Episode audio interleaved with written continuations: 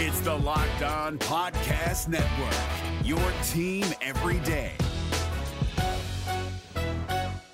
Jackson Gatlin here, host of the Monday edition Locked On N B A podcast. Every Monday, I cover the three biggest stories in the N B A with the local experts from Locked On. It's an awesome recap of the weekend of the N B A and a look at what's ahead. Mark your calendars on Monday to join me for Locked On N B A podcast, available on YouTube and wherever you get your podcasts. Today's show is brought to you by Hotels dot com. Don't hate like your friend's trip on Instagram. Book your own trip with Hotels dot com and get rewarded basically everywhere. Hotels dot com. Be there, do that, get rewarded. Today's show is also brought to you by Untuck It. Dads come in all kinds of shapes and sizes, and so should their shirts, like tall, short, slim, and relaxed. Ever wonder why your father's button-ups look so baggy at the end of the day? It can be hard for guys to pull off a great, casual, untucked look that isn't sloppy. That's where Untuck It comes in. Untuck It is the solution that fits just right. Their shirts were specifically designed to look great untucked and feel comfortable at work or on the weekend. No tucking or tailoring required. Go to Untuck It dot com, promo code N B A to get twenty percent off. You are Locked On Raptors, part of the Locked On Podcast Network.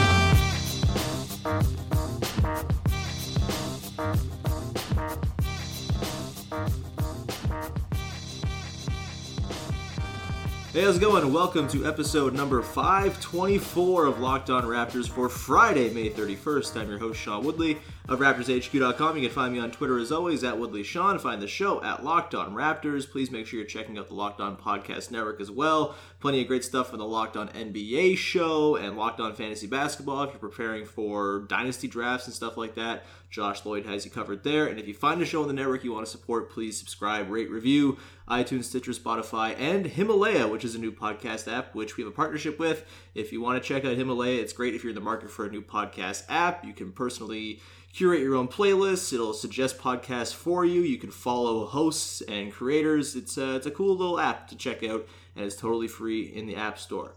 All right, on today's show, we live in a world in which the Toronto Raptors have won an N B A Finals game and are undefeated in their history in the N B A Finals. And joining me to talk about it is one of the smartest people from basketball internet, one of my favorite personal writers from S B Nation's crack N B A team. It's Mike Prada. Mike, how's it going, man? I'm good. I'm on episode five twenty-four, and it's five thirty-one. You guys, are, you've almost like synced them up perfectly. I didn't even realize that. I, I should have yeah. bailed on doing episodes a little more often, or I guess yeah. I... No, you, you have to do like seven in a row now. Uh, I mean, there's probably oh, thanks enough... for having me. That was that was very nice what you said. No, about I... me. That's very very nice. I mean, you you uh, have pandered to the Raptors crowd with your prediction that the Raptors will win the finals, so we have to be nice to you. Hey man, I believed it. It's funny. I was on some show. I was on another radio show, and they were like, "You didn't you didn't just pick this to be contrarian, right?" And I was like, "No no no no." Tom and I literally came to separate but similar conclusions. Yeah, on this. Like we really believe, I really think they're going to win, and I think Game One showed a big reason why. Yeah, so let's get into that. So all season long, you have been looking at like the eight biggest questions hovering over the postseason, and the Kawhi Leonard thing has been one of them, and sort mm-hmm. of the Raptors gamble whether or not it's going to come through, and you've been trying to weigh how likely it is that each of them will go one one way or the other. So I'm going to ask you, I'm going to put you on the spot. You picked the Raptors in conjunction with Tom Ziller, as you mentioned, to win the finals. After Game One, please assign a percentage to how confident you're feeling in that prediction. That the Raptors are going to win? Yes. Um, I mean, I think it's like a – it definitely was a ten percent or so jump. I'm trying mm-hmm. to remember whether I was at like sixty percent before the series or fifty-five percent or whatever. But, I, I mean, I think it, it it was not unexpected what mm-hmm. happened in Game one, at least to me. Um, so I don't know if it really changed the calculus all that much. Uh, I thought they were going to win beforehand. I obviously have a ton of respect for the Warriors, and so I wasn't, like, going to bet my house on it. um, but uh, I don't think Game one really necessarily changed a whole lot in how I kind of – the, the game kind of played out in a lot of ways like I thought it would, frankly. Mm-hmm. Uh, and I also think the series – there's so many more chapters left to play in this series. You know, it, there's the Warriors are going to respond. I think they're going to win Game two. Um, and then we'll just sort of have to see where it plays out from there. So I don't think it really changed the number all that much, actually. Yeah, I think if any uh, Raptors fans are like resting on the laurels of Game One and expecting that Game Two is going to be a walk, uh, you should have a, a very healthy amount of fear of the Warriors. and uh, I would say so. Yeah. Does anyone really believe that though? Nobody really thinks Game Two is going to be a walk. I don't think right? so. No, I just I'm constantly in fear of like a Steph barrage. Like even last night watching the game. It, I wasn't comfortable until Kyle hit that three with like forty seconds left to put them up twelve, and I was like, okay, that feels like enough of a cushion. But they were just kind of hanging yeah. around, and their defense, like their half-court defense late in the game, and this was partly, I think, the Raptors just trying to kill some clock and sort of kneel it down, like just kneel out the rest of the game. But like the Warriors' defense did not allow much in the way of anything in the final four or five minutes because they decided to try, and that's troubling. And you know, the only shot that I think fell was the Fred uh like prayer that ba- you know banked off backboard and like rattled around because the rims are blessed in the uh Scotiabank Arena apparently. And then Danny Green had like the weird heave that was, had no chance. I think they kind of salvaged it by a couple offensive boards, got to the line a couple times, but like that's the Warriors defense I expected to see for more of the game. Um so th- that is concerning for sure. What I wanted to do, Mike, is kind of sort of run through, you and Tom Ziller, as I mentioned, you guys ran through six reasons why the Raptors were going to win the series. I kind of want to run through each of the six and sort of how they related to game one. Um, so let's start with number one, Kawhi Leonard's a Warriors killer, uh, or at least the closest thing to one. And not really the case last night. Kawhi has twenty-three points. He was five of fourteen from the field. Uh, looked a little bit hobbled on that leg that's been sort of giving him trouble on and off throughout the series, or throughout the playoffs. Um, at least the last couple rounds. And it wasn't his best game. The Warriors were really, really aggressive and blitzing him at the top of pretty much every single pick and roll he ran. They had a third guy kind of waiting if he did split it. Did you notice anything from how the Warriors defended Kawhi? It seemed like he maybe softened it up a little bit in the second half. He had five assists to two turnovers, which is kind of a bellwether of what Kawhi's doing as a playmaker and how the Raptors are operating when he's seeing all that, all that attention. But I don't know, what did you see from how the Warriors defended Kawhi? Do you think that is going to continue to be a problem for Kawhi over the course of the series? Or will the Warriors, because of all the open threes they were giving up to other guys and those guys hitting them, are they going to have to adjust a little bit? I bet they'll probably do mostly the same stuff. Mm-hmm. I mean, I believe what the Warriors are saying, that their defense on Kawhi didn't really cost them that game. It was the handful of transition fuck-ups. Sorry, mm. am I allowed to curse on the show? Yeah, go nuts. Sorry. the, the handful of transition fuck-ups that uh, that they had, uh, I think is really what cost them the game. But, you know, part of the reason I, I had Kawhi as a, you know, Raptors ki- or Warriors killer, it's almost less important how he produces, in that he is just this tempo destroyer. Mm-hmm. Like, he kind of kills the rhythm of the game. And those five field goals, right? If you go back and look at those five field goals, one of them was that uh, he had a, a couple really huge shots in the third quarter when the Warriors were starting to kind of get back in the game. Mm-hmm. He had that, uh, he escaped Alfonso McKinney and hit that three. I think there was a three-point game at that point. And then he had that other play where he drew a foul and it was a four-point game after McKinney hit that three in the corner when it looked like the Warriors were starting to come back. He has this ability to sort of just destroy runs. Mm-hmm. And I think... I think that also played out where it, he only had, how many assists did he end up having in that game? He had five. I think he had more plays where, it, almost beyond hockey assists, but also hockey assists, where he almost like invited the pressure and was able to maintain the ball and not turn it over. Mm-hmm. I mean, the play that really stands out to me as like sort of the definitive reason why I think Kawhi is such a tough matchup for the Warriors is he had, I think it was in the second quarter, Draymond Green had like double teamed him. He, he looked totally lost. Against any other player, I think I tweeted this out, that would have been a turnover. Mm-hmm. And somehow he keeps control of the ball, spins away and draws a foul, and that's two free throws. But those two points are really worth more like four or five because they prevented a two or three point Warriors fast break on the other end. Mm-hmm. And you could argue that they're worth even more than that because then you get the crescendo of the Warriors coming at you.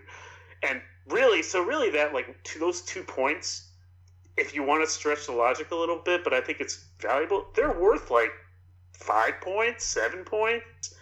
Ultimately, mm-hmm. you know, when you consider the flow of the game, that's the quality that Kawhi has, that even when he has a so-so shooting game, a poor production game, he just is some, there's something about that ability that just takes away what makes the Warriors the Warriors, frankly. And there's no other player in the league safer, I think, when LeBron James was so locked in in two thousand sixteen, that just has the ability to kill tempo like that. So in a weird way, I actually think he didn't have that bad of a game. Mm-hmm. You know, even his bad games are not games where there's a lot of negative output. Yeah, I mean, that's kind of been the case. Even, you know, I think he had like a nineteen-point game or something against the Bucks, and it was one of the best. He had like one assist, but he probably had like six or seven potential assists that just didn't go down. Um, right. He and, also, it's yeah. like also turnovers avoided. Yeah. Like, yeah. I, there's no stat for this, but just like sequences where against most players it would be a turnover and the other way. And now the momentum is going. He just finds a way to just keep the ball. Yeah, and it's it's a, it's a there's no real stat for that. I guess I just created one. I'm glad you brought up the pace thing, because I thought that was going to be sort of one of the most interesting things about the series, because you know the way the Raptors I think really slowed Milwaukee down was they they ground that series to a halt and only really ran selectively. Mm-hmm. And they forced Milwaukee to play their half-court offense, which was not particularly good. Obviously, the Warriors' half-court offense is much better than Milwaukee's and makes you do a lot more work in terms of working off ball. But I, I thought that's what the Raptors were going to do in this series as well, was just try to grind it to a halt. And, you know, I, I think they sort of did that pretty successfully, but they also ran pretty liberally. And, like, Siakam was leaking out all the time, and the Warriors didn't really seem ready for it. I was just wondering what you thought about, like, the pace of the game, and did you think it was too much running on the Raptors' part? Do you think they're kind of playing with fire a little bit if they continue to run that that sort of aggressively going forward? No, I don't think they're playing with fire. I think people get the wrong idea about this sometimes. I'm mm-hmm. not saying you. I just think the way we look at it, like, the game is, if you think about the way that basketball is played now, it's almost like, I mean, are you, are you a soccer fan? Yes. So there's almost like two different types of games, right? There's the off-the-dead ball game, mm-hmm. and in this series, you even get like a little bit of a blending because these teams really do run off mix. And then there's sort of like the run of play game, mm-hmm. right? So off if while the ball is still in play, um, and if you're a team like the Raptors, like it's not a binary to like play slow possession wise. What you do is you kill the pace on one end and then you control it on the other. Yeah, you know they they are symbiotically related. Um, so in a lot of ways, like your pace. Your defense, your you, you, the whole point is to run off when you kill the tempo. Mm-hmm. You know that that's how it's supposed to be. You know, you're supposed to. What you want to avoid are those situations where you're the one that now is on the defensive in the tempo game, where they force you to have a long clock situation. They grab a rebound, and now you're backpedaling. I mean, what you really want to do is avoid those situations. And I do think that Golden State was not prepared for some of the stuff that Toronto was able to do in transition in that in that way. And a lot of it comes down to they limited the positive possessions that they the Warriors would have on offense. And then, yeah, they ran off them. And even when they didn't get fast break buckets, and I suspect the Warriors will be so much better at stopping some of those leakouts. I mean, mm-hmm. some of the transition defense was just embarrassing by Toronto, by Golden State. What they end up doing is that even if you don't get an immediate bucket, you've got some matchup that is favorable. Mm-hmm. And Toronto is like better than almost any team I've ever seen. It's just so good at like kind of the secondary break and flowing into your regular offense and finding the matchup that because you forced a miss and, re- and you put it up the floor, maybe you don't go score right away, but you found the mismatch or you found the sort of spot where someone is not where they usually are and they're caught in a weird position, like say Jordan Bell helping at the top of the key or mm-hmm. something like that, and then taking advantage. So I actually think when we talk about pace, it's sort of misdefined in some ways. You know, really what it's not about whether you play fast or slow. It's about who's actually controlling what, whether you're playing fast yeah, or no. slow in a certain sequence. I, I think of run of play as sort of the way basketball sort of evolved. Yeah, I think I'm with you there. I think we saw that a lot in the Bucks series too, where whichever yeah. team was sort of having success in that series was the one that was dictating the pace of their offense out of their defense. And that's what the Raptors have done Absolutely. really well all season, that's, right? That, like, like that's what that's they've done. The entire Bucks success. That's mm-hmm. the only reason the Bucks won sixty-eight. Okay, not the only reason, but that's the biggest reason. They had the best half court, the half court defense, and that triggered their transition game. It, For those who are soccer fans, they, they remind me of like what Leicester City was doing a few years ago mm-hmm. in the Premier League, where it's like literally they invited certain types of shots and then ran off them. Yeah, you know, it was like that's but but that's how they won six games. Toronto does it in a very different way, which I think is more successful, clearly, because they beat the Bucks. Yeah, I think the Raptors, like you kind of alluded to, they have like a really good kill switch when there's something not there in transition, not forcing stuff. So they don't end up getting into like those those hell situations against the Warriors where like you're screwing up going one way fast and then they're going the other way and it's just chaos and you're just swapping chaotic possessions. Mm-hmm. Like the Raptors, like you said, they can kind of, you know, okay, we didn't get something there in the first two seconds of this break. We'll pull it back. Okay, now Kawhi has, you know, Steph on him because of the cross-matching. He can go to work yep. there. Or, or Siakam had Steph on him a ton last night, and he really sort of exploited that matchup. So I very much agree with you there. Um, let's move on to number two. Think it's amazing, Sorry, go ahead. though. I mean, yeah. think, think about this, right? This is how the Warriors kill everyone. Yeah.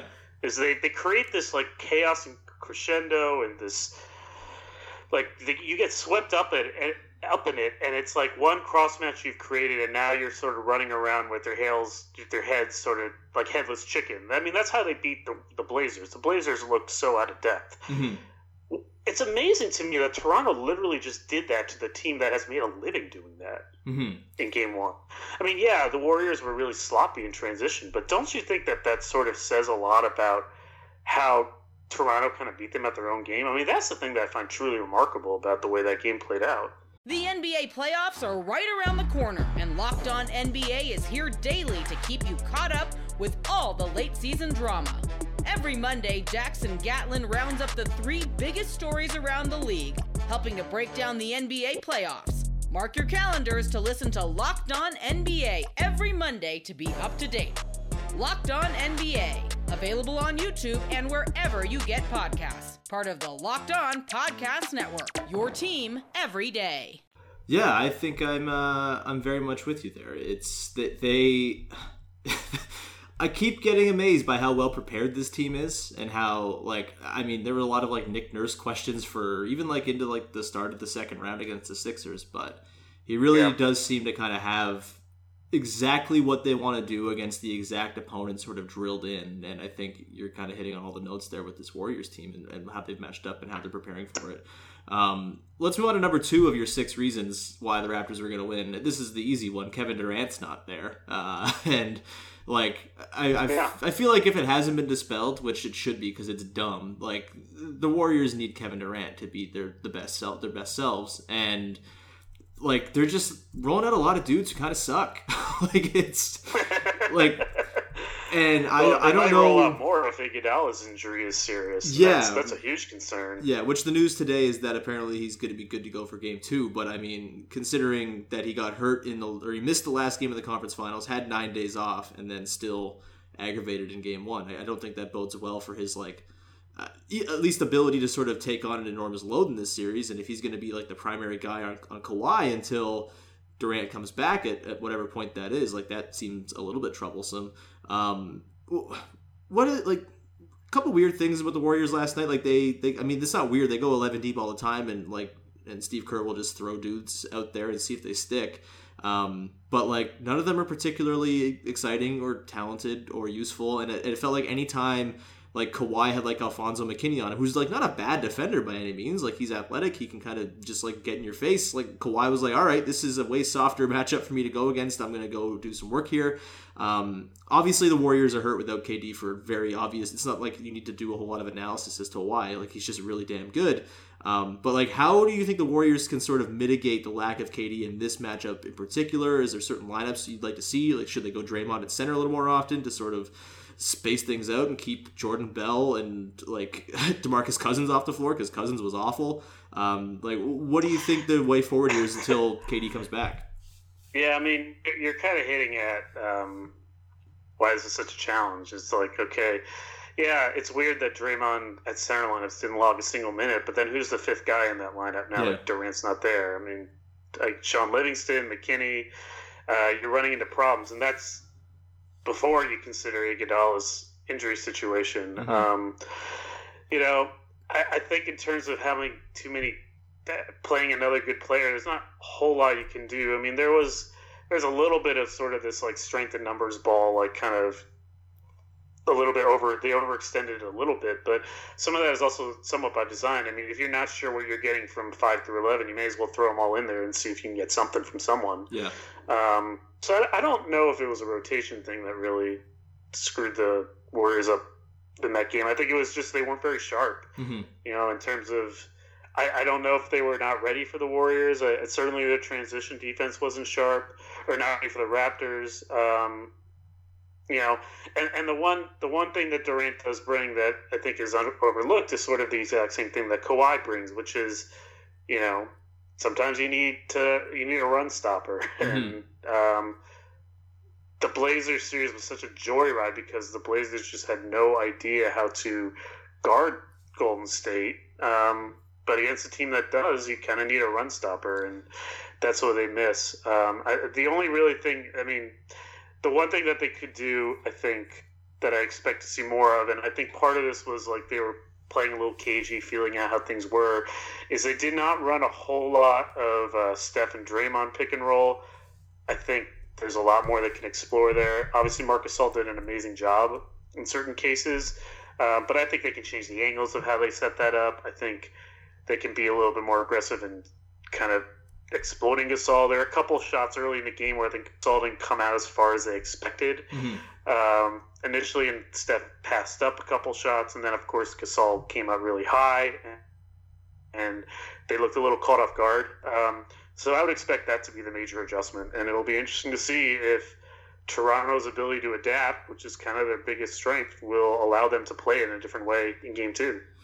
Yeah, the the third reason on your list of six here was that Toronto's defense is vicious and versatile, and I mean, it's been they've been playing at such a crazy gear for, I don't know, since the end of the Sixers series, really. I think, like, Game seven against the Sixers was kind of the beginning of this. And even against the Bucks when they lost, like, there was still a lot of really, you know, promising things happening on the defensive side of the ball. And that, like, that's just, like, when you have eight good defenders in your eight-man rotation, that typically is what's going to happen.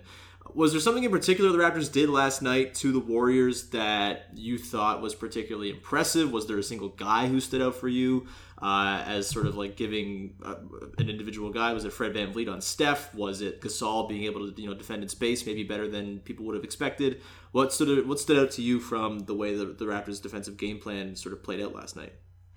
Individually, I thought Gasol was unbelievable. It, there, if you watch some of the sequences, it looked like he was calling out Golden State's plays a lot of the time. You know, he was calling out, he was telling VanVleet, you know, play over the top. I'll be here for the other part of this play.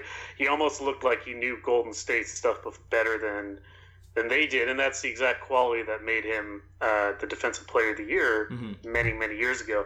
But I, I think the biggest reason why Toronto, I think, succeed succeed against Golden State's sort of constant dizzying movement is they do their defense is very counterintuitive. They're they're incredibly intelligent team mm-hmm. on the court. I, I, they might be the, mo- the most intelligent defensive team just in terms of sort of ad-libbing and basketball I Q that I can remember in a really long time. And most teams, when they play Golden State, what they do is they say, okay, here's how we're going to do this. We're going to do the best we can do with the basic defensive principles that we have. We're going to kind of look at it like sort of outside in. We're going to have a plan, and we need rules, and we need to stick to these rules. And what Golden State does with those sorts of teams is they just – there's so much for them to remember that it's just impossible to keep all that information in your head. Mm-hmm. They're so random and so able to come at so many different angles and so many different ways – that even a team that has this great defensive system, it would have been really interesting, I think, to see Milwaukee against Golden State for this reason, because Milwaukee is one of those teams that has just this very rigid, we have these sets of rules type of defenses. They just kind of flip that all on its head, and so you end up you end up just being a bunch of robots, and you're just like, once you get broken the first time, you're just totally broken as a defense. The Raptors, though, there's not one way that team defends. Mm-hmm. They don't have like this one, this is how we play this sort of action, this is how we play this sort of action approach. Their defenders are so smart that they're able to just sort of be free and figure it out. And that's an amazing luxury that Nick Nurse has mm-hmm. with the intelligence of the team. And that's the type of defense that they are able to to know, like, what is what are the Warriors doing that is real, what is fake, what is what is the stuff I really have to pay attention to, what do I not? They have just this incredible feel, and I think that the Warriors were surprised by that, frankly. I don't think they've faced a team that has been able to match their ability to read the game in real time mm-hmm. the way the Raptors defense is. It's not just that they're really good defensively, it's how they're really good defensively that I think makes this a really tough matchup for the Warriors. And you would see this in just how they would help off certain people and the timing of their help and the timing of the rotations and all of this. You know, there's no like sort of way to diagram this on a on a whiteboard, like you have to be here, you have to be there. It almost like defeats the whole purpose. Like for Toronto, it's much more about feel and kind of reading a situation. Um, and that's the type of defense that the Warriors have never dealt with. Even mm-hmm. great defenses that they've broken, the Warriors, they've been ones based on rules and instructions. And Toronto just subverts that whole system. Like, they're very much defined by how Pascal Siakam plays. He kind of just does stuff. Yeah. And he's able to read the game. And there's no way to prepare for that. Yeah, all season long, and like dating back to like last year when the offense sort of changed, right? And it was like, all right, under Nick Nurse, like everyone's free to do whatever they want. It's a freestyle offense. Like it almost is the same for the defense, right? And it's and more it's, so, I would say. Yeah, and, and it's kind of been like all year long uh, a point of contention. Like, oh, what's the Raptors' identity? What is this team? Like, what? And like maybe the identity is don't have an identity and just be like pliable and just be the chameleon who can play all the different ways, which they can. Like they, they've beaten teams pretty much every way in the book. And I think what you're talking about with just like their their ability to do the, their elasticity on defense and their just ability to sort of like read the situation and make the right read for that specific possession instead of like, okay, what did we do last possession? What did we do in the next one? I, I think it's uh, it's all sort of, you know, it, it's all part of that. Um, before we carry on, I just you can't want to... teach it. You can't teach yeah. it. And that's the thing. Like they have so many unbelievably intelligent people, players mm-hmm. on that team: Lowry, Gasol, Danny Green, Siakam, Leonard, VanVleet. You know, there's not another team in the league that could do that. I mean, there's a reason most defenses are not built this way. Like you can't play. You can't have this sort of ad lib reading sort of thing with Brook Lopez. Like. You, mm-hmm. you need to tell him you're staying in a certain spot and you're going to do as great good a job as possible in that spot. You know, it, you gotta you, you got you take the ingredients you have and you make something work. It's just there's something beautiful about it in a lot of ways. I gotta be honest.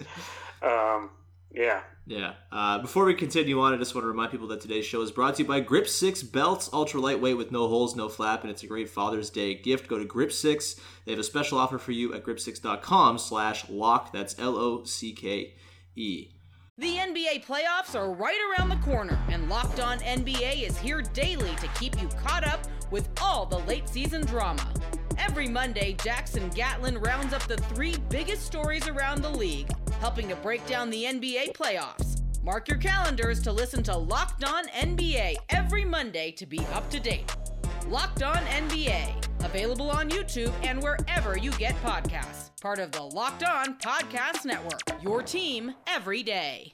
All right, Mike, the last three portions of your, um, your reasons why the Raptors are going to win the series are a little more sort of, you know, ethereal, a little more wishy-washy, but like they all kind of matter. No, and... they're all very solid. no, no, no. I, I, I, as a person, if, if if anyone's listened to this podcast, you know I'm all for the cosmic stuff. I, I, I'm a big fan. Um, the home court stuff is very real. I, I just I can't express enough how dope it was to see. Not just like in the arena, which was by all accounts the loudest it's ever been in there, and the most, and honestly kind of stunning because tickets were like a thousand dollars a pop, and I thought it was going to be like a Maple Leafs crowd almost, where it was going to be just like suits who are just happy to be there as a status thing. That was not the case. You could tell on T V it was just like absolutely rabid there, um, and just like yeah, the, it was really cool to see the entire like province of Ontario have like open watch parties. It, it was awesome. But yeah, like it was amazing. Yeah, did they say there were twenty-nine Jurassic Parks? Yeah, twenty-nine different Jurassic Parks. There was one in Mississauga where the Raptors nine oh five play. Um, that's absurd. twenty thousand people were at that one. So that's absurd. I know, I, I'm, I'm amazed by it. That's crazy. Yeah. Um, wow. Uh, anyway, yeah, the yeah. home court matters. Although I still think Toronto will win a game on the road in this series. They've done it a lot. They're they're really good on the road. I mean, and Golden State, I think, can win in Toronto too. Like, yeah. I, I, I think it may have helped just to have game one at home because mm-hmm. you had less of the sort of, oh, we're in the finals. This is the timeouts are different. The setup is different. We're just not used to this sort of thing. Mm-hmm. And your last two were that Toronto should be hungrier and that uh, it might just be destiny, which. Uh, uh, It's hard not to, with all of the dumb shots that keep just like ricocheting in, like from Kawhi in Game Six against the Bucks, and obviously what happened in Game Seven against Philly, and then you had that Fred shot last night, and it felt like there were a dozen balls on the rim last night that decided to fall the right way. Um, I, I don't really think the destiny thing is legitimate, but like it, it wow. kind of it wow, kind of, how dare you? But it kind yeah, of feeds into the hunger thing, right? And just like all these dudes.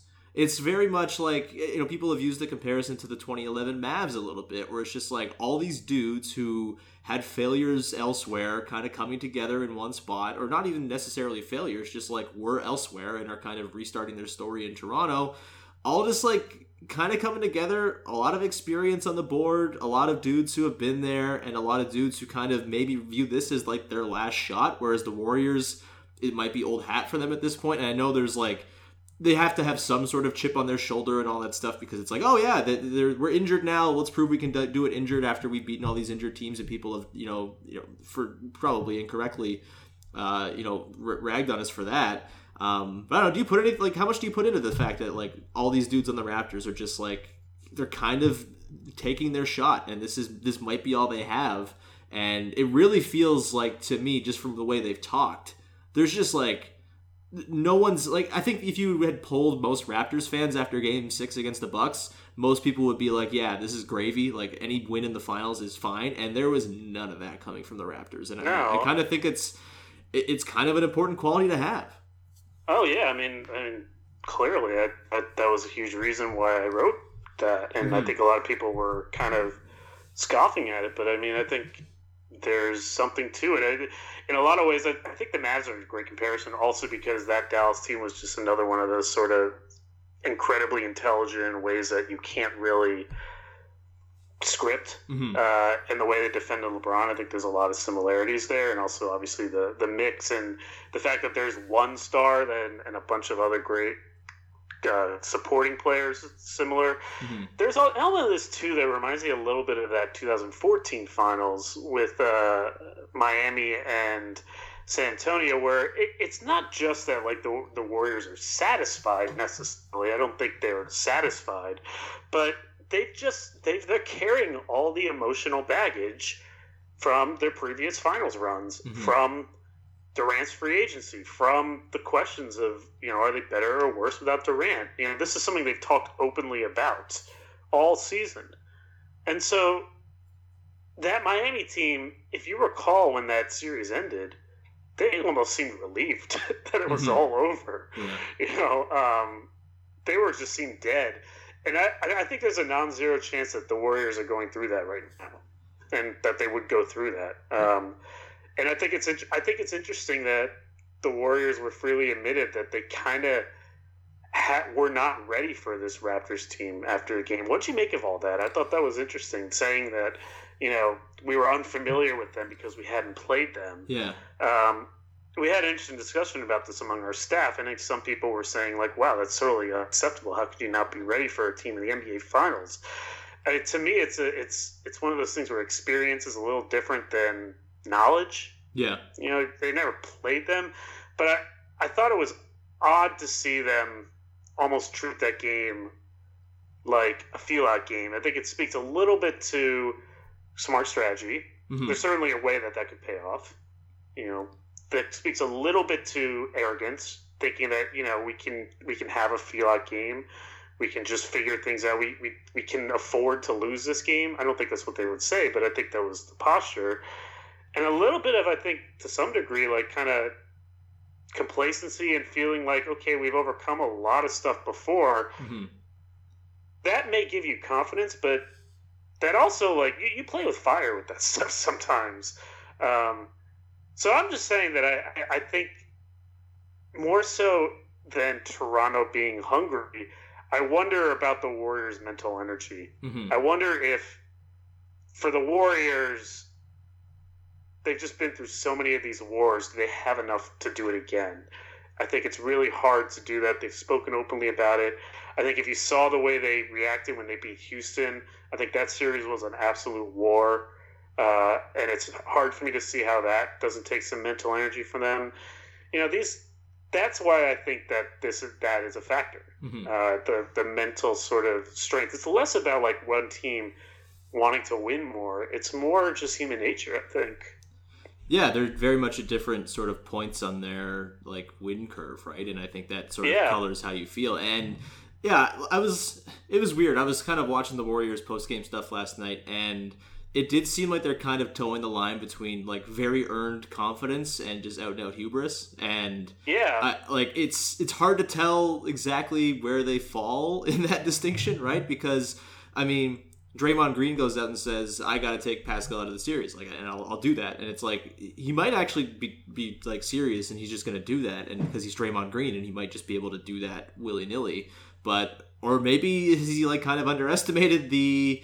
the like the toll that trying to stop Pascal Siakam is going to cost. Like is it like it's it, it is could be a third thing too, yeah, which I think would actually be the best thing for Toronto, which is that's not really productive to stopping Toronto. Yeah, you know, yeah. Like okay, fine, you might shut Pascal off, but by focusing so much attention on him, you're taking away from all the other things you could be doing. Exactly, um, which would be really good for Toronto. That's something that I know Christian Winfield suggested in his piece on Pascal overnight. Mm-hmm.